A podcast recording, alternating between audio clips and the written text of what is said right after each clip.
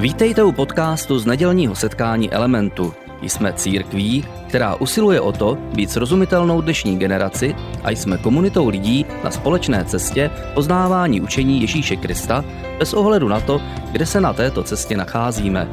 Doufáme, že dnešní přednáška bude pro vás užitečná.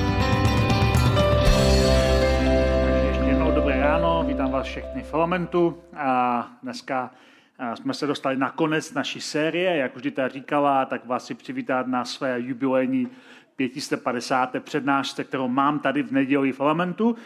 Je to pro mě velká čest, že jste přišli na tuhle neděli, abyste slyšeli nějaké kázání, které tady budu říkat, protože ve své podstatě je to mnohem důležitější, než se na první pohled zdá a k tomu se dostaneme dneska v průběhu toho času. Ne kvůli tomu, že tady mluvím já, ale vůbec to, že chodíme někam pravidelně, kde slyšíme něco, co formuje naše myšlení. A k tomu, jak říkám, se dostaneme později.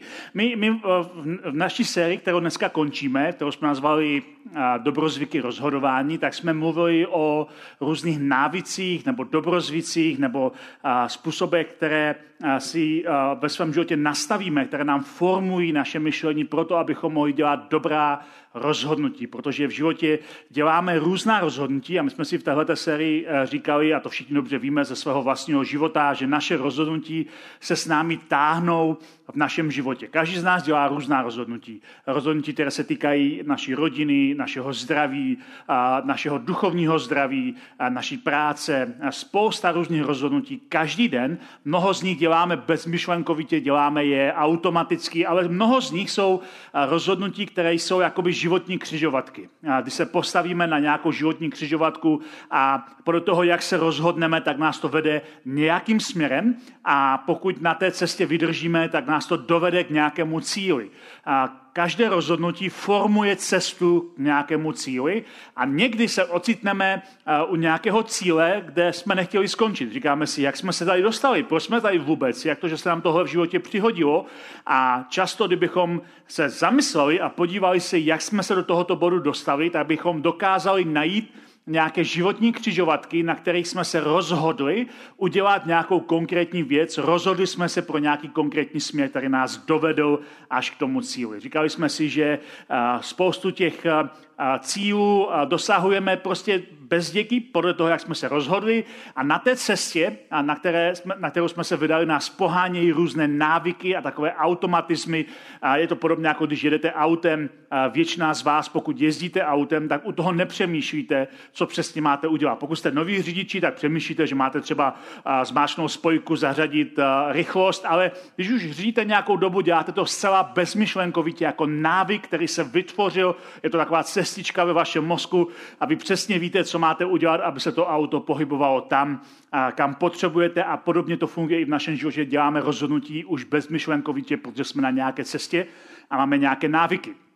Říkali jsme si také, že eh, tvořit takové ty dobré pozitivní návyky se zdá mnohem těžší, než si vytvořit zlozvyk. Zlozvyk jako by šel samo, je to podobně jako když, eh, pokud máte zahrádku, když tam eh, plejete plevo, tak jste si všimli, že plevo nemusíte se snažit, ten roste sám, když to dobré věci musíte zasevat a starat se o ně. Je to podobně i v našem životě. Zdá se, že ty dobrozvyky, protože jsou takové ohromné morální kategorie, jako láska, spravedlnost a milosrdenství, jsou, jsou naprosto, je to těžké zavést do života, když to takové ty zlozvyky je velmi jednoduché uvést do praxe. A tak jsme si říkali, že jedna z věcí, která nám pomůže, abychom mohli ty dobrozvyky zavést do praxe, je taková praxe malých návyků, minizvyků, atomových návyků, různí experti to nazývají různě, ale že si zkrátka vytvoříme nějakou sérii malých zvyků, které začneme opakovat, dokud se nám to nedostane pod kůži a e, jsme schopni e, se tím pádem pohnout nějakým cílem, e, nějakým směrem k nějakému cíli. A říkali jsme si, že to platí i o duchovních návicích, jako třeba zvyk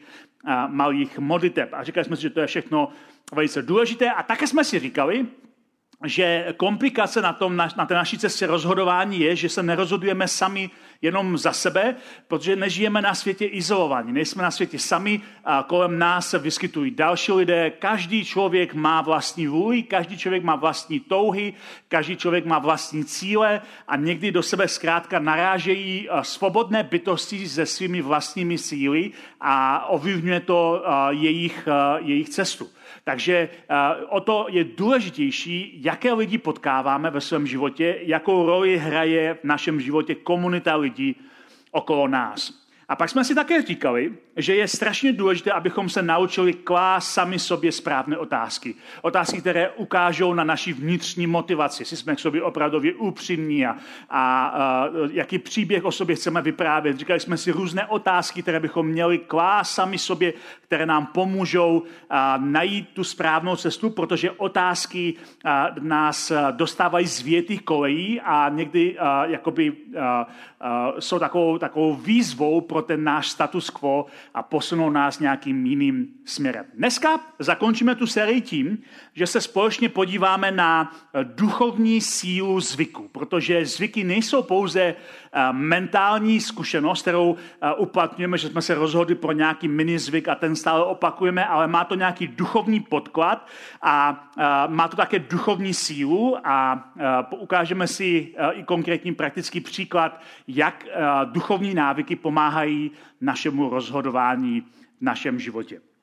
A trošku začneme od základu, abychom se k tomu mohli dostat, takže začneme trošku ze široka a možná jste si všimli, že lidé obecně mají rádi různé milníky a výročí. My jsme nedávno slavili s mojí manželkou výročí, 25. výročí svatby, to je prostě pro nás významný milník. A pro, pro různé lidi jsou různé milníky. Lidé někdy, když se vezmou třeba, tak neoslavují výročí, ale oslavují každoměsíční výročí. Ani nemůžu nazvat výročí, protože výročí od slova rok, tak to nazývají, já nevím, jak to nazývají vlastně, ale každý měsíc oslavují, protože je to pro ně milník. Zase jsme přežili jeden další celý měsíc, je to skvělé.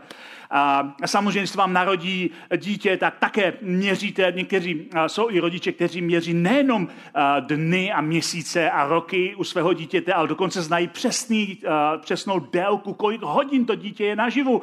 Je to fantastické. Prostě počítají všechno. Máme rádi milníky a milníky nám pomáhají se orientovat v čase a někdy podleháme takové představě, že když se rozhodneme u těch milníků, tak to bude mít větší dopad. To je jeden z důvodů, proč lidé třeba dělají novoroční předsevzetí nebo dělají různá, různá rozhodnutí v těch klíčových výročích a říkají, od teďka to bude jiné. Ale přesilňujeme význam těch milníků pro naše běžné rozhodování a podceňujeme právě význam těch malých návyků, které uvádíme ve svém životě, protože málo kdo má dostatek vnitřní síly a vůle změnit se na místě, změnit se jenom prostým rozhodnutím od teďka bude všechno jiné. Protože návyky, jak se říká, zvyk je železná košile, návyky, které vytváříme ve svém životě, se nezmění tak snadno.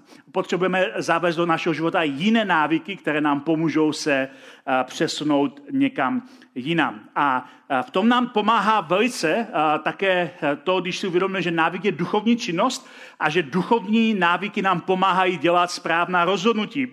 Mohli bychom to říct takovouhle větou, že když pomocí opakované činnosti vytváříme dobrozvyky, které nás přibližují k Bohu a prohlubují naši víru. Když opakujeme stále nějaké konkrétní dobrozvyky, duchovní dobrozvyky, tak nás přibližují k Bohu a nakonec prohlubují naši víru. A, může to být třeba dobrozvyk té modlitby, o kterém jsme mluvili na začátku naší série, ale můžou to být i jiné dobrozvyky. Když máme nějaký konkrétní dobrozvyk, který uplatňujeme, může to být dobrozvyk třeba laskavosti. Že, si, že, se, že, že se rozhodneme, že třeba každý den napíšeme někomu sms která bude pozbudivá. Moc lidí to dneska nedělá, většinou píše SMS, když něco potřebuje, ale uh, co kdybychom tohle změnili? Nebo já si pamatuju, že když jsem byl teenager, tak jsem po takového dobrozvyk se rozhodnul, to ještě nebyly tehdy SMS, protože ještě nikdo neměl mobila, a všichni jsme měli pouze uh, dopisy nebo pohledy a já jsem se tehdy rozhodl, že každý týden napíšu někomu pohled, který bude ryze pozbudivý, kde mu napíšu nějaké pozbuzení, něco o tom člověku, co, co, co si o něm pamatuju. A poslal jsem to různým známým, některým ani jsme neměl pořádně vztah, ale každý týden jsem poslal jeden pohled. A říkal jsem si, pravděpodobně ti lidé si řeknou, co to jako je, proč mi to vůbec posílá, vůbec se jako ani neozvou. Ale později mi někteří lidé řekli, že to pro ně bylo ohromně důležité, že zrovna potřebovali nějaké pozbuzení, když dostali ode mě pohled, jeden člověk mi říkal, že ještě léta později to měl někde vystavené. A já jsem si říkal, tohle je taková malá věc, ale je tohle malé rozhodnutí, je to takový návyk, kterým, kterým jsem se já sám přiblížil k Bohu tím, že jsem prokázal někomu laskavost. Těch návyků může být celá řada, pro které se můžeme takhle rozhodnout, ale ty návyky v nás nakonec prohloubí naši víru, protože formují náš duchovní život. My někdy si myslíme, že když mluvíme o návisí, že to je čistě otázka mentálního rozhodnutí, ale eh, když se díváme do písma, eh, jak Ježíš mluví o různých návisích, tak vidíme, že je to často eh, mnohem duchovnější formování, že ve skutečnosti Ježíš není pouze učitelem, který nám dává nějaké instrukce, jak žít, není to učitel pravdy primárně, ale že Ježíš je někdo, kdo formuje všechny naše smysly, že formuje náš život skrze i jiné smysly než pouhým rozumem. Rozum je strašně dobrá věc, já jsem proto, abychom byli velice rozumní lidé, ale my nejsme pouze rozum, a my, každý z nás má eh, mnohem eh, širší a složitější osobnost než pouhý rozum.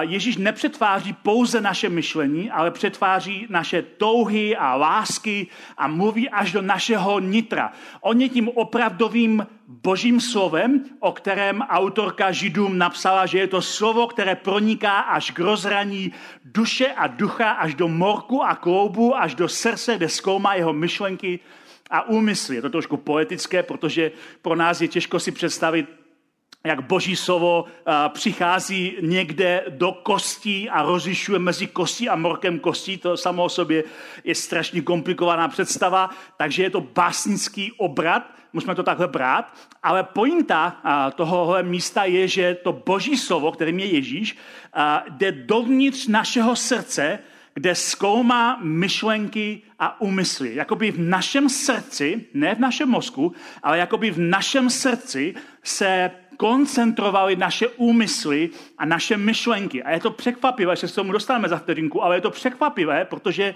když mluvíme o myšlenkách, skoro vždycky mluvíme o našem mozku, o naší hlavě. Ale tahle ta autorka Židům píše, a, to boží slovo proniká do srdce, kde rozsuzuje myšlenky. Jakoby zdroj našich myšlenek nebyl pouze v našem rozumu, ale v našem srdci. My trošku jsme eh, dneska eh, díky osvícenství a různým filozofům došli k přesvědčení, že, že rozum je primární eh, primární veličina, jako Descartes, který říkal, že myslím, proto jsem. Že rozum je to hlavní, na čem vlastně záleží. Ale úplně opomíme, že člověk není rozum v těle, ale je to komplexní bytost, která má emocionální, a duševní stránku, která je velice důležitá. A říkám to proto, že někteří z nás stíhnou k tomu, že jsme více racionální, víc používáme myšlení, ale jiní z nás jsou zase více emocionální, používáme více pocity a na tom není vůbec nic méně ceného, protože jsme komplexní bytost, která myslí srdcem která myslí srdcem. Naše emoce, intuice, takové to cítím to v kostech, je nezbytným základem naší osobnosti. Mimochodem, eh, ten výrok cítím to v kostech trošku odkazuje na ten verš, že Boží slovo proniká až do nitra našich kostí. Takže skutečně, jestliže ty cítíš něco v kostech, možná je to boží slovo, které proniká až dovnitř tvých kostí, někde na rozhraní kostí a morku. Říkáš si, to je trošku pro mě složitá představa a úplně to chápu, je to básnický obrat, ale skutečností je, že ten náš obrat, který používáme, že to cítíme v kostech, ukazuje něco hlubšího, že naše myšlení není pouze otázka rozumého, roz, rozumového rozhodnutí, ale že je to komplexní záležitost naší celé osobnosti. A mě to vždycky překvapuje a překvapilo mě to, když jsem četl v písmu, že Ježíš skutečně označuje, označuje že e, zdroj myšlení není pouze náš rozum, ale naše srdce, protože tohle není, ta, ta autorka Židům to nemá sama od sebe, ona to má z Ježíšových slov, protože Ježíš řekl, že zdrojem našeho myšlení je naše srdce, ne náš rozum. Ten příběh eh, je popsaný v jednom z evangelií, kdy eh, došlo k určitému sporu mezi Ježíšem a jeho učedníky a lidmi, kteří byli okolo, eh, ohledně umývání rukou. Řekneš, umývání rukou je důležitá věc, ale tam nešlo o hygienu, ale o ceremoniální náboženskou činnost. Židé věřili, že aby člověk nebyl ceremoniálně nečistý, tak musí umít ceremoniálním způsobem ruce až po předloktí, takovým s předepsaným způsobem a tehdy bude čistý a může přistupovat k jídlu. Takže to byl jako jejich zvyk. Ježíš a jeho učedníci to porušili, došlo tam k nějakému sporu a Ježíš těm, těm farizům, kteří na něho zautočili kvůli tomu umývání rukou, říká o tom, že tyhle ty pravidla si vymysleli oni, že to není nic od Boha. A pak se Ježíš otočí ke svým učedníkům a, a vlastně jim říká, že tohle, tohle skutečně není základ jeho učení a říká tam tyhle ty slova. Matošovi evangeliu to je popsáno. Nerozumíte, že všechno, co vchází do úst, jde do břicha a vypouští se do žumpy, všichni dobře víme, co ale z úst vychází, jde ze srdce a to špiní člověka. On tam říká, nejde o to, že člověk jí neumytýma rukama a proto je ušpiněný, ale jde o to, co z něho vychází ven. A pak Ježíš říká, ze srdce vycházejí špatné myšlenky, vraždy, cizoložství, smilnění, krádeže, křivá svědectví, urážky. Tyto věci špiní člověka, ale jíst neumytýma rukama to člověka nešpiní. A Ježíš tady vlastně zhrnuje a, takovou jednu svoji základní tézi, že to, co je důležité, není a, naše vnější chování, jako umývání rukou, ale co se děje uvnitř co se děje uvnitř nás. A, ale mě na tom vždycky zaujalo, když jsem četl tohoto místo, že Ježíš tady vlastně říká, že v našem srdci je zdroj všech těchto těch špatných myšlenek, které tady vyjmenovává, různých konkrétních hříchů, různých urážek a různých, uh, různých zlých činů, krádeže, smilnění, siloství, vraždy, to všechno podle Ježíše nepramení v naší hlavě, ale v našem srdci. A já si pamatuju, že jsem to četl poprvé, tak jsem si říkal, to je hrozně zajímavé, protože my se soustředujeme často v našem životě na změnu našeho myšlení. A je to dobré a důležité. Naše myšlení potřebuje často změnu.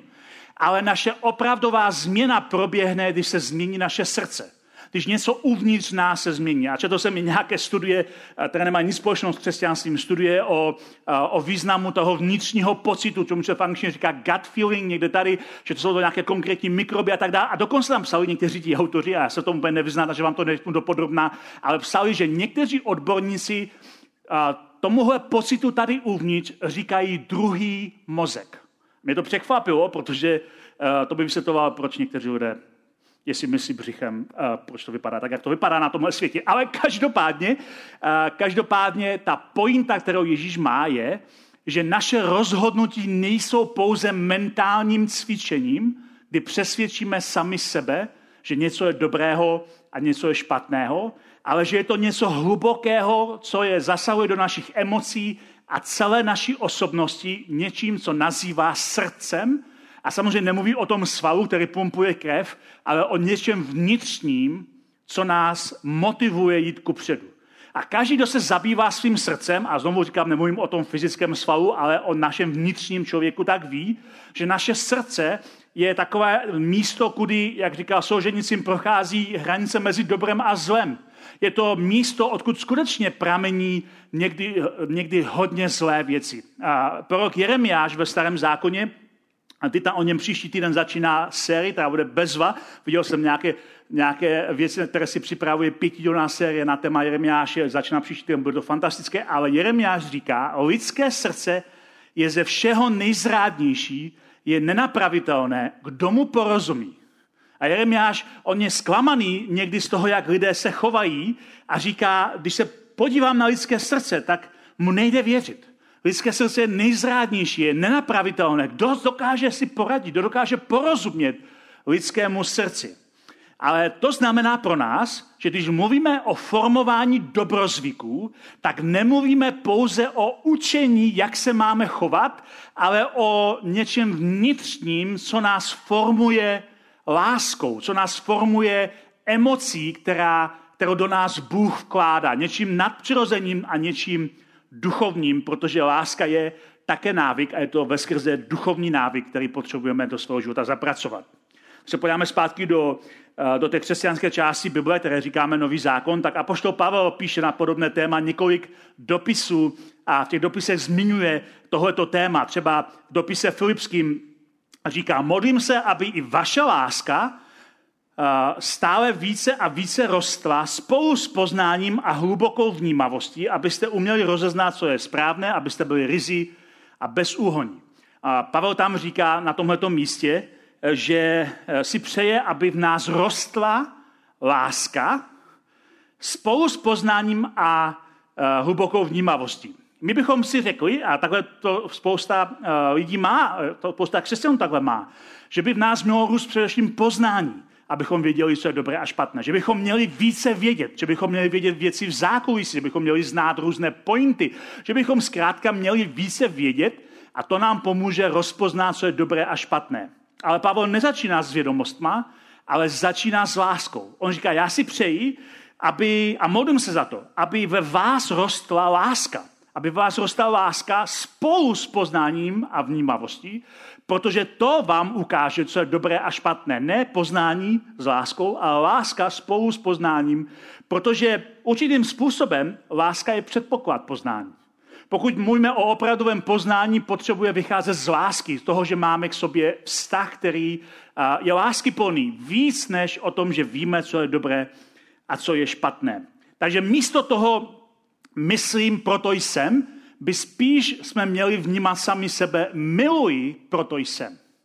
Proto Ježíš říká, že to nejdůležitější přikázání není vědět pravdu, není mít pravdu, není vědět, co je dobré a zlé, ale proto Ježíš říká, že to nejdůležitější přikázání, které zhrnuje celý ten zákon, kterému židé věřili do jednoho konkrétního přikázání, je milovat Boha, milovat lidi. Protože miluju, proto jsem. Láska je základem poznání a základem změny našeho, našeho myšlení. Je to, je to takový gravitační střed našich dobrozvyků, našich návyků a našich rozhodování. Podle toho, co miluju, podle toho se rozhoduju. Když něco nemiluju, podle toho se rozhoduju. Naše láska je víc určující faktor pro naše rozhodování, než naše myšlení nebo naše racionální zdůvodnění něčeho. A, a pošto Pavel na jiném místě říká, že my to jakoby do se, na sebe navlékáme, že toho je jakoby jsou cnosti nebo hodnoty, do kterých se snažíme vejít, které se snažíme oblést. Říká tomu, že oblékáme na sebe Krista.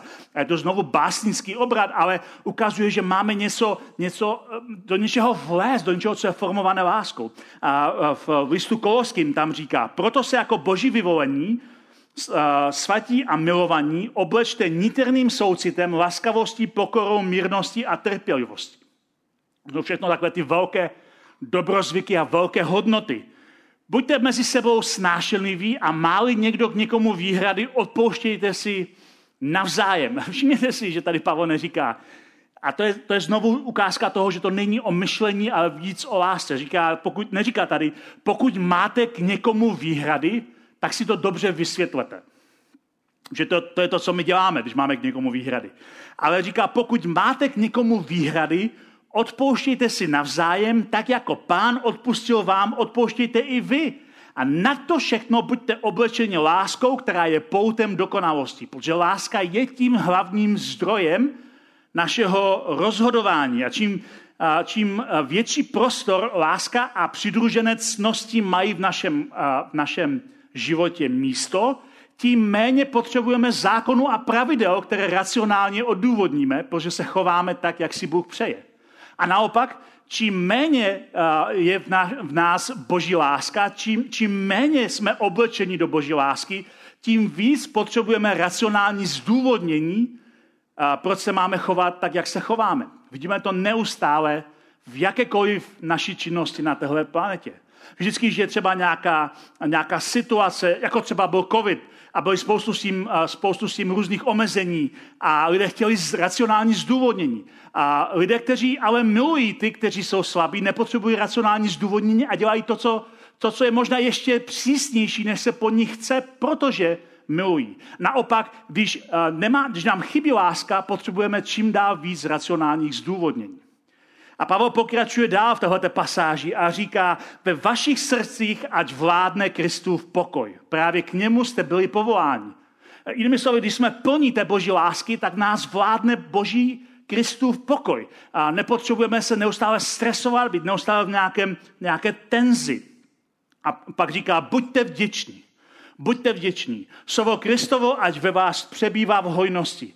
Navzájem se ve vší moudrosti vyučujte a napomínejte. Z vděčnosti v srdci zpívejte Bohu žálmy, chvalospěvy a duchovní písně. A to je, to je pasáž, ve které říká, když je láska formující hodnota a my jsme oblečeni do lásky, pak to nakonec vyústí ve vděčnosti a nakonec to vyústí k tomu, že se náš duchovní život prohlubuje.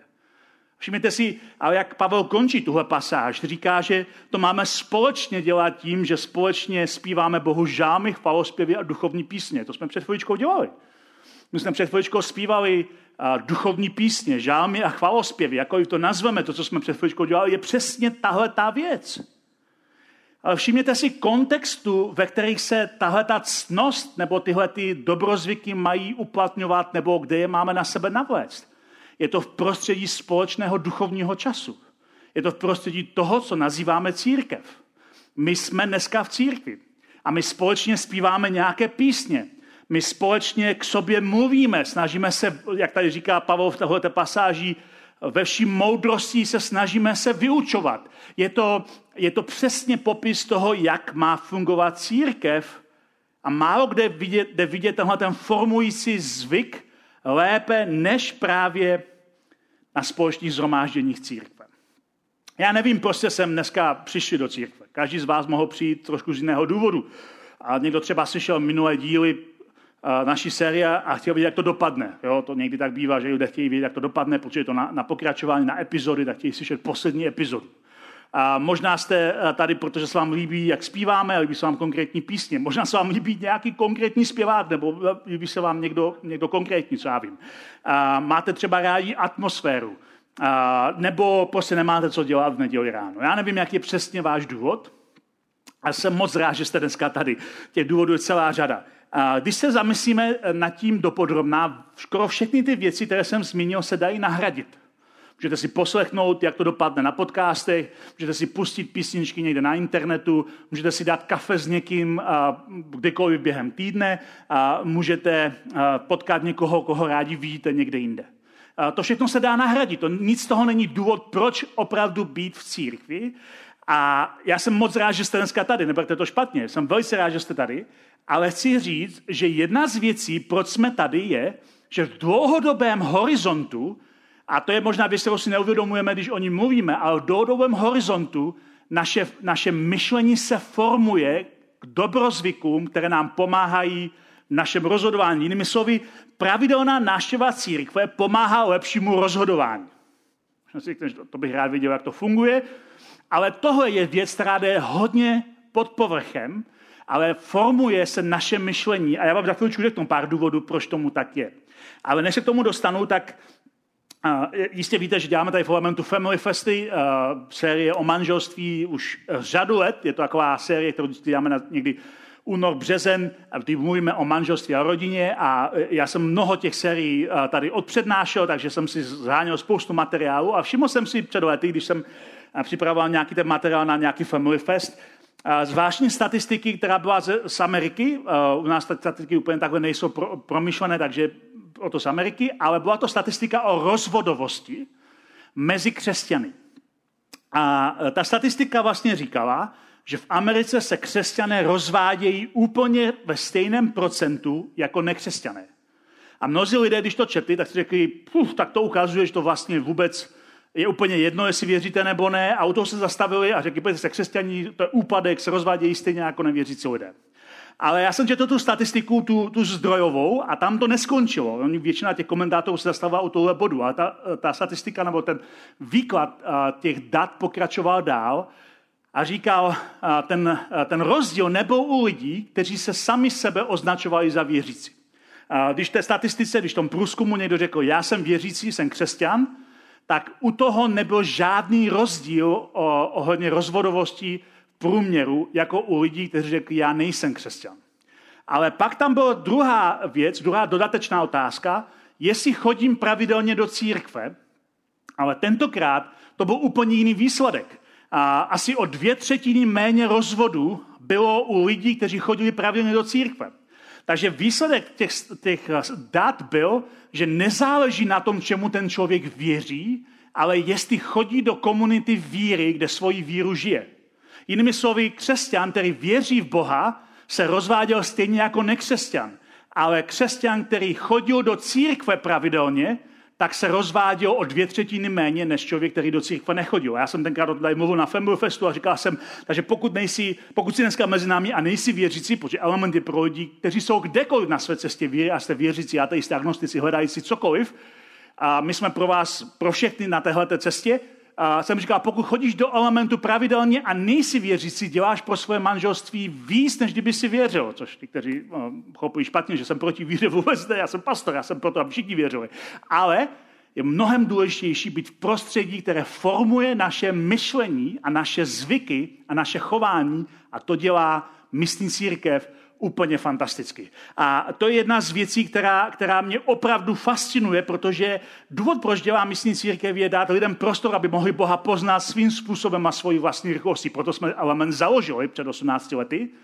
Ale druhý důvod je, protože vidím dlouhodobý dopad života v církvi na myšlení, chování a na zvyky, které lidi, kteří do církve chodí, kteří mají. A možná si řeknete, počkej, ale já můžu Boha věřit a nemusím chodit do církve, můžu si svoji víru praktikovat se svými kamarády třeba někde. A chápu, že to takhle spousta lidí má. A já chápu také, že boží přítomnost není limitována na církev. Bůh skutečně je Bohem kdekoliv a Boha můžeme najít i na nepravděpodobných místech mimo církev, Zároveň ale lidé dnešní době jsou vysoce individualističtí a podlehli iluzi, že víra je především o nich samotných že je to o jejich individuální cestě a zapomněli na to, že víra, jak oni mluví, ten nový zákon, když mluví o, o tom lidu, který se nazývá křesťany, kteří patří Ježíši Kristu, že to je komunální záležitost, že většina vyučování Ježíše není jednotlivcům, ale jeho učedníkům jako celku a většina dopisů poštola Pavla, kromě pár výjimek, není jednotlivcům, ale církvi jako celku. Že ty pokyny nejsou pro jednotlivce, ale pro celek, jako pro celek té církve, pro všechny ty lidi, kteří tam jsou. Jinými slovy, že tam je něco, když se ti lidé setkají, že věří, že tam je nějaká zvláštní boží přítomnost. Konec konců Ježíš to slibuje svým učetníkům. V evangelích na konci eh, té své pozemské cesty eh, říká svým učedníkům, kde se zhromáždí dva nebo tři v mém jménu, tam já jsem uprostřed nich. To byl slib, který dává eh, svým učedníkům a říká, ať se to děje kdekoliv a kdykoliv později, když se sejdete v mém jménu, já jsem uprostřed vás. A samozřejmě, pokud by Ježíš byl jenom obyčejný člověk jako my, ten slib nedává smysl, protože uh, že nás někdo opustí, už nám prostě není a není uprostřed nás, ale pokud skutečně Ježíš Bůh v těle, jak tomu věří křesťané, pak ten slib dává naprostý smysl.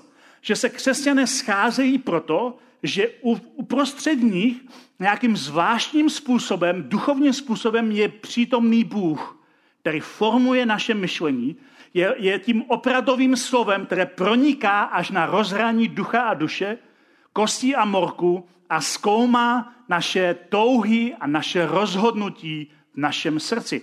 Že ta boží přítomnost, když jsme v církvi, k nám promlouvá až dovnitř a proto chodíme do církve. A možná to takhle nenazýváme, možná to nazýváme atmosférou, aurou, nebo kdo ví čím, ale ten opravdový důvod že tady cítíme přítomnost, která promlouvá až na rozhraní našeho kosti, našich kostí a našich, a, našich, a, našeho morku. Takže logicky řečeno, církev se schází k vůli Ježíši a pro něj. To je důvod, proč tady vůbec dneska, dneska jsme. Protože se nad tím zamyslíte, co nás jiného spojuje. Možná se všichni vzájemně neznáme, ale každý z nás je z úplně jiného prostředí. Z jiného prostředí sociálního, rodinného, jsme různého věku a čistě za to nemáme nic moc společného.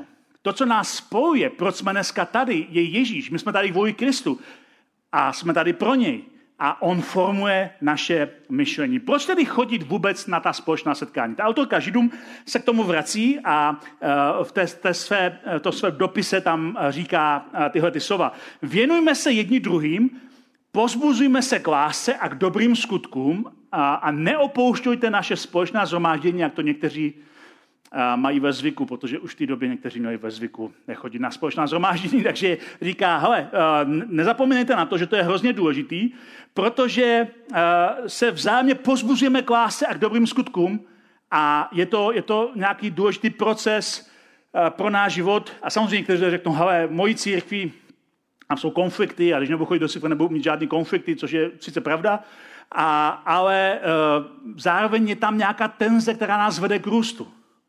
A my potřebujeme vzájemné vztahy, uh, které jsou formovány ne pouze tím, že jsme s lidmi, se kterými nám je úplně nejlíp, což jsou naši přátelé, ale také s lidmi, se kterými nemáme nic společného, než je Kristus sám, kteří nás formují a kteří nás uh, mění a proměňují a kteří testují naše cnosti, které jsou v nás.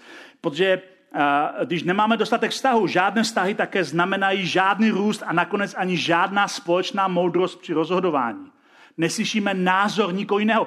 Já znám spoustu lidí, kteří mají přátelé a když dělají důležitá rozhodnutí na důležitých křižovatkách života, ptají se svých přátel, ale jejich přátelé jim nikdy neřeknou celý obraz, protože jsou přátelé. Jsou buď příliš měkci nebo příliš tvrdí, nemají dostatečný odstup, a chtějí si zachovat přátelství, takže nemají, nemají úplně celý obraz. Ale moudrost je, že jsme také s lidmi, se kterými nemáme nic moc společného, kromě Krista samotného. A to nám strašně pomáhá v našem rozhodování. Ta autorka Židům, když o tom mluví, tak proč ona píše tuhle větu, že nemáme opouštět společná zhromáždění? O větu předtím trošku to vysvětluje a říká, držme se neochvějné naděje, kterou vyznáváme vždy ten, který dá zasíbení, je věrný. Jinými slovy, ona mluví o tom, jako, a to je, to je v jedné větě jako s tím společným zhromážděním, že společná zhromáždění, se vzájemně pozbuzujeme k lásce, když vzájemně se ovlivňujeme, je přímo souvislé s tím, že se držíme neochvějné naděje.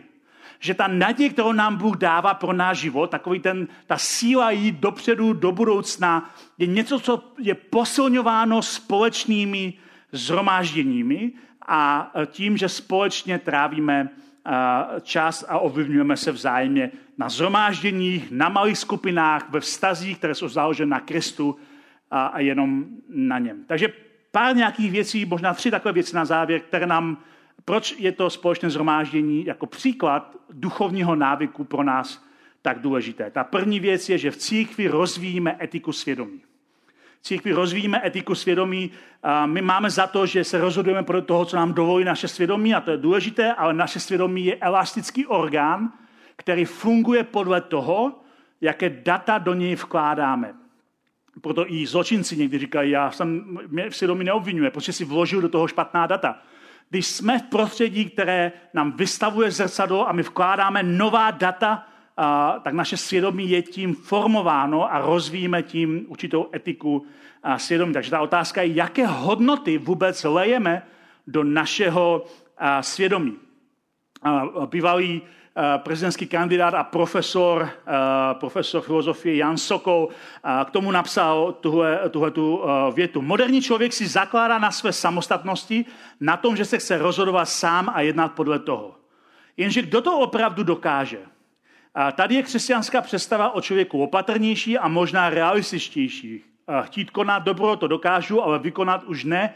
Žít nečiním dobro, které chci, nebo zlo, které nechci. To je výrok z Bible.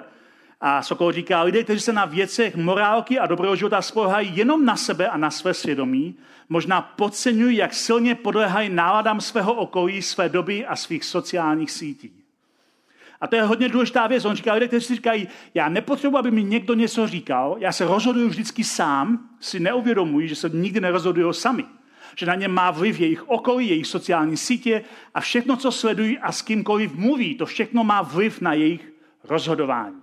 A ta křesťanská bohoslužba, když se scházíme dohromady jako křesťané, se staví tomuhle kolektivnímu šílenství, co chce někdo jiný na sociálních sítích tím, že nám dává do ruky Bibli a říká, pojď se na to, co říká Bůh, a nezapomeň na to, že jsou nějaké hodnoty, které jsou důležitější než to, co zrovna teď frčí naší společnosti. Takže etika svědomí je první důvod. Druhá věc je, v církvích uznáváme svou nedostatečnost.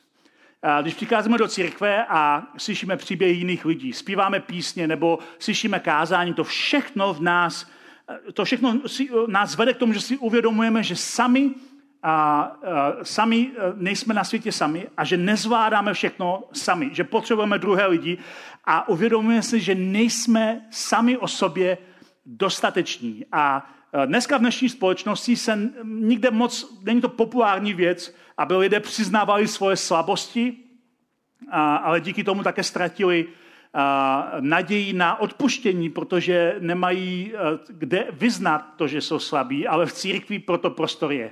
Kdykoliv přicházíme k modlitebnímu stolu, který je před sály, kam po každém zhromáždění si můžete zajít pro modlitbu, kdykoliv jdeme a říkáme, já něco nezvládám, potřebuju modlitbu, tak tím vyznáváme svou nedostatečnost a svoji závislost na Bohu a to formuje naše myšlení pro lepší rozhodování, ať tomu věříme nebo ne.